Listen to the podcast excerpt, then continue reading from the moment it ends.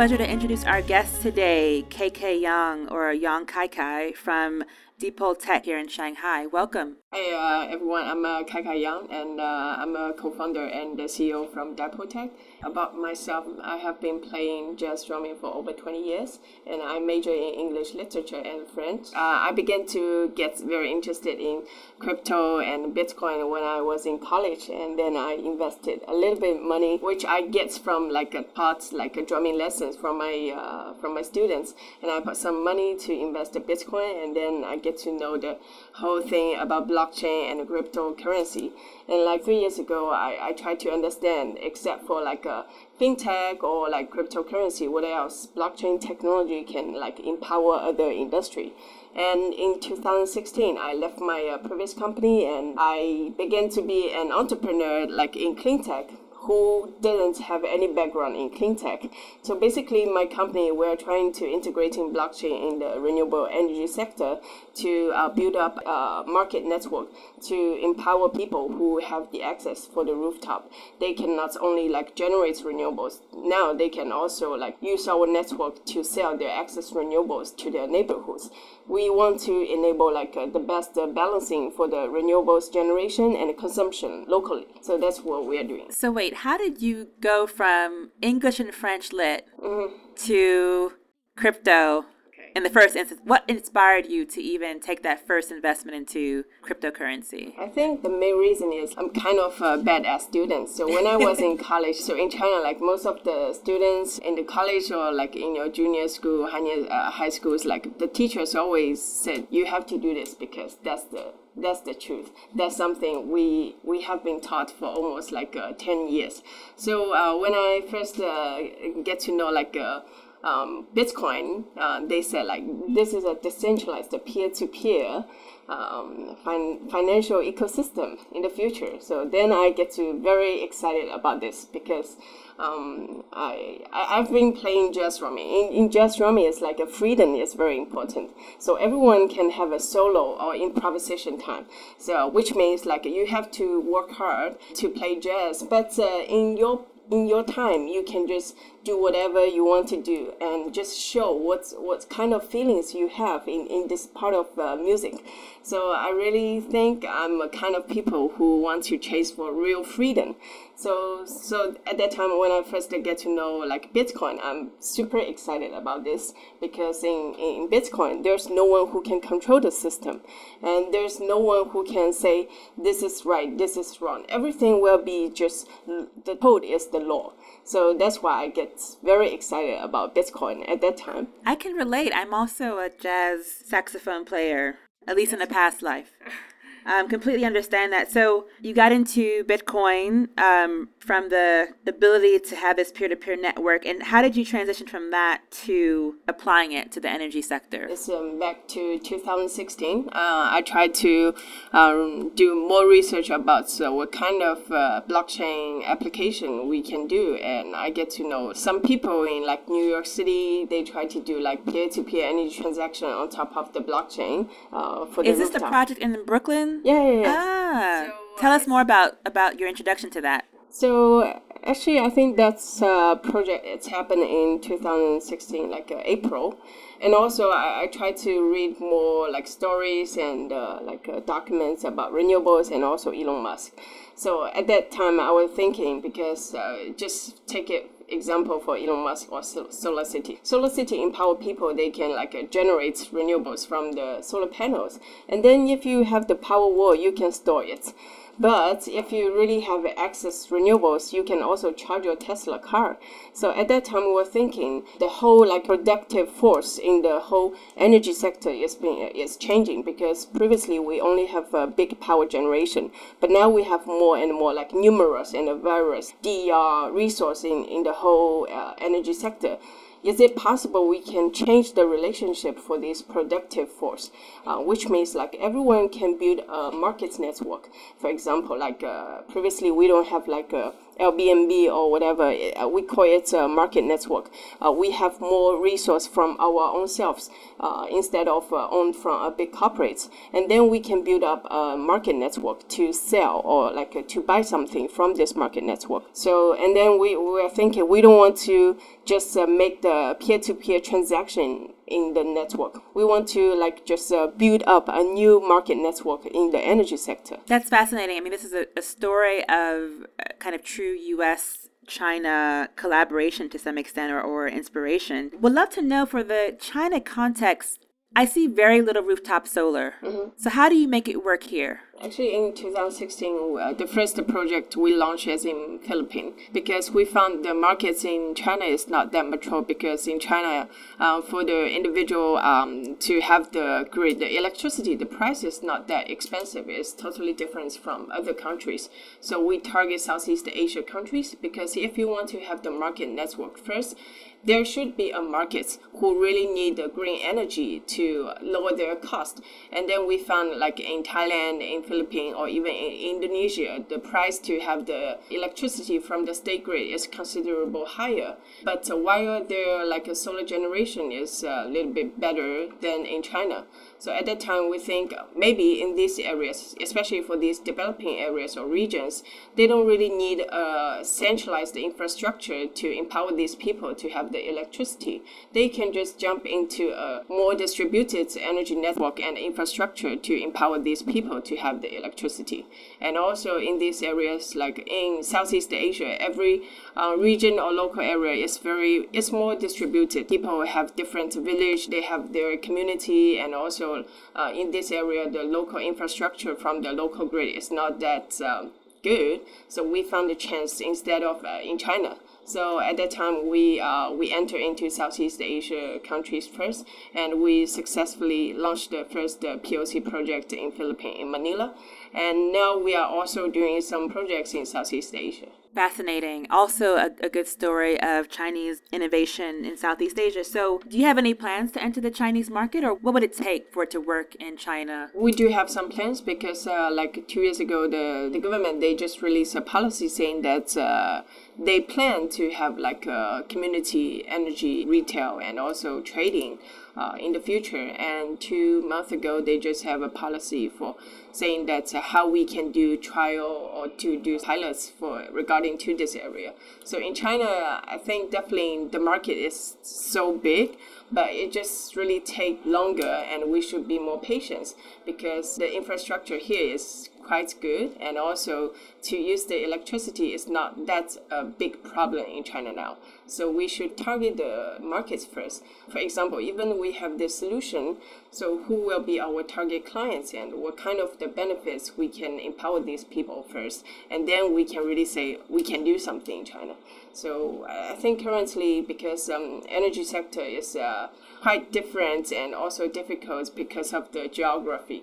So uh, different uh, region they have their different market and also their pricing system, tariff structure, and also the local government's policy. So, as in a clean tech uh, entrepreneur, I think we should be more patient, but also should be more practical because electricity everywhere. So we should find to try to fix some problem for your user and the clients, then figure out how to enter into this market. Right. So part of the problem in China, if I understand correctly, is a lot of the electricity consumption is along the coast, also in, in very dense urban areas, whereas a lot of the renewable energy availability, especially wind, is in the west. Yeah. And so, how do we bring that clean energy, renewables, wind, solar, the rest of it, closer to where it's actually being used in high proportion? Yeah, so that's we want to propose in the future because we do believe that DER will be more like economic than large scale renewables because you don't need a distribution and transmission fee.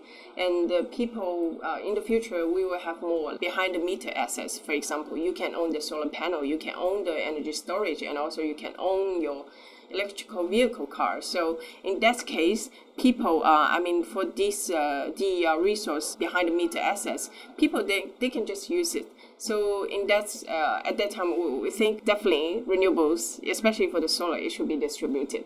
Uh, we don't uh, we don't think like uh, having installed the solar panels in the west and then uh, distribute and transmit to the east is a better solution. So um, that's also part of a solution is like we encourage balancing the local generation and the consumption because uh, currently um, the module for the user's case and the user consumption is a little bit like a more rough. So we don't really know how how much renewable energy you, you, you will use. For example, for me, I, I travel a lot once a month, so probably I only need like 30% of the electricity from the grid as a very solid and backup energy. And for the others, like 70%, uh, I can use renewables from my community, from my like neighborhoods, because I don't need very reliable and very solid electricity. In that case, I can have more option, which means I can have a package for my uh, daily uh, electricity consumption. I can choose 30% of, from the electricity uh, from the grid and 17% from the local community for the renewables.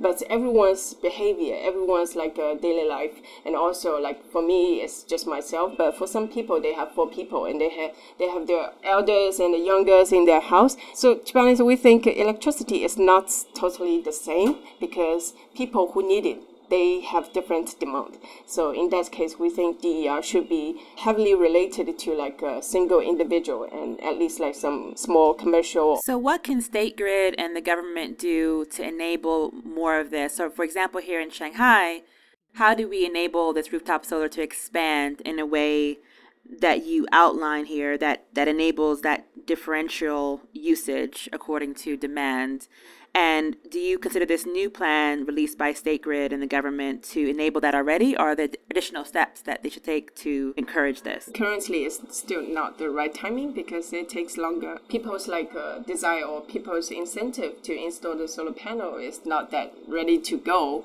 Uh, because previously, when people talk about, oh, I want to install the solar panel because they will get the, I mean, subsidy from the government.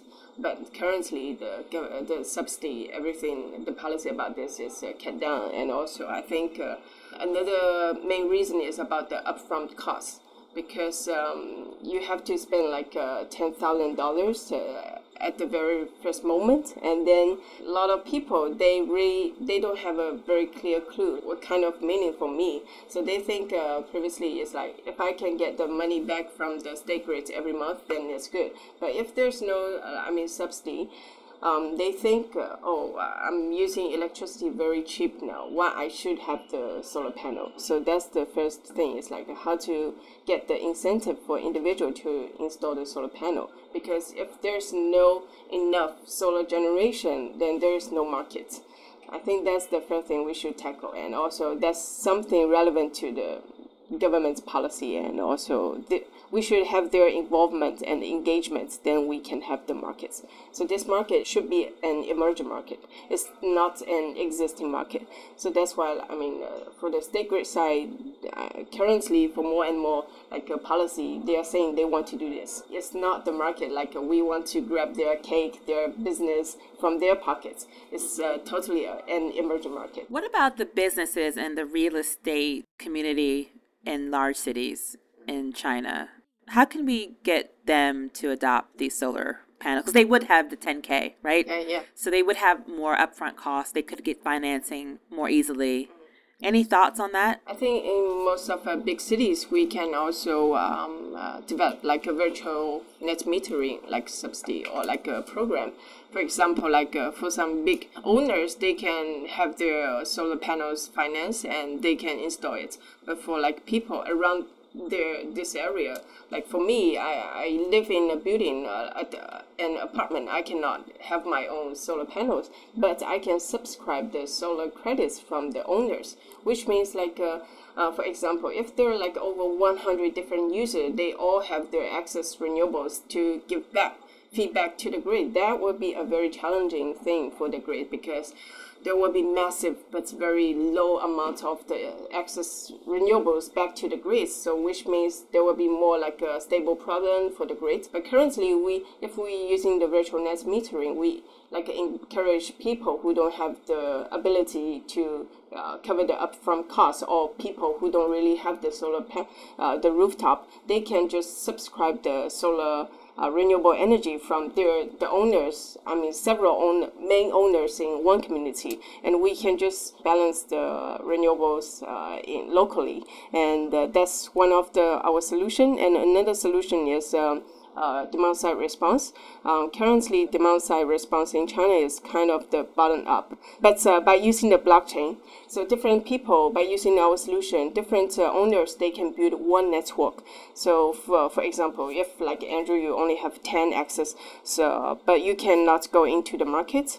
And also another thing is like uh, maybe the currently the local grid they have a demand side response, for example, 500 kilowatts, but from you you only have 10 kilowatts, and me like just 20 kilowatts. So how we can build up a virtual network? Then we can get the beneficial from the uh, demand side response. So we should have a like a trust machine within different participants in this network. So that's two of the solution we also try to do in China, not only peer to peer, and also like uh, how we can empower more like a small and individual like energy users they can also get participate uh, in the energy network we dove into the china context uh, i want to get back into sort of your startup story and what would you say is the biggest barrier that you face as a Chinese blockchain startup operating in China? What is the biggest barrier that you've encountered? In blockchains, uh, like people will think uh, they're not good Chinese like blockchain entrepreneurs,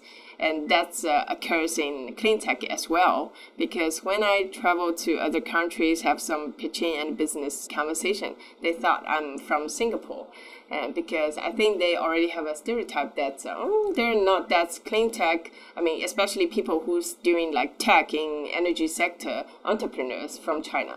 So I think. Uh, to be honest, uh, they are not my um, barriers, but I really feel that's I can feel something from this. That's something that we want to address that misconception, right? I mean, that's something that I think comes with education and awareness. Yeah. Um, and so that's something that we ourselves with this podcast want to change as well. So what in terms of you know blockchain and the sort of blockchain the hype of the blockchain was I would say in 2017 2018 yes.